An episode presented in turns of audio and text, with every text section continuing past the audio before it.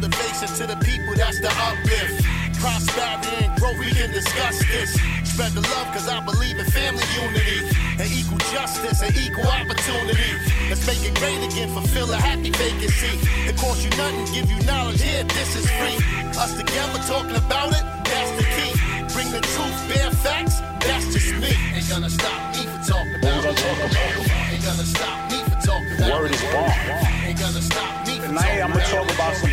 things gonna stop me that's what men of character do. Ain't gonna stop me for When we're talking about respect, Ain't gonna stop me for talking building a community, the idea is for us to help each other build and grow. Peace and blessings, family. Welcome to the Bear Facts, Life Lessons with the Sugar Bear, where the goal is to motivate and inspire. Thank you for checking in. Time is valuable, and I don't believe in wasting it. I'm hopeful that something I say during these brief moments will capture your attention and move you to pass on to the people in your circle that the Bear Facts is the bomb. Not my words, just paraphrasing some of the feedback I received regarding the podcast. 15 countries, 166 cities. We've been enjoyed in the US, Canada, Japan, and Peru, just to name a few. New York to California, and a lot in between. It's such a blessing that the Bear Facts is on the international stage. Truly my labor of love. Congratulations to Zaila Avant Garde, the 14 year old from New Orleans who won the National Spelling Bee. It was surprising to find out that she was the first African American to win in 93 editions of the competition. Such a great accomplishment. Congratulations again, Zaila Avant Garde. You know, I've been checking with the bros a lot more lately, both live and on social media. The common theme is that we're all starting to recognize our mortality and realizing that our days are whizzing by. It's like somebody sped up the clock on us. There's not as much time as we thought to live this wonderful thing called life. Every day brings a new little twinge in a muscle, a little snap, crackle, pop in a bone, a lapse in short term memory, or a new gray hair as a reminder.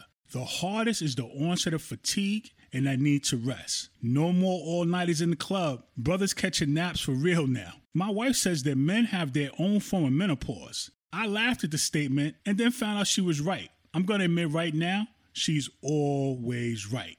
Anyway, yup, male menopause is a real thing. It's really another way to address decreasing testosterone levels related to aging. Indeed, this conversation is about to get deep for the men listening.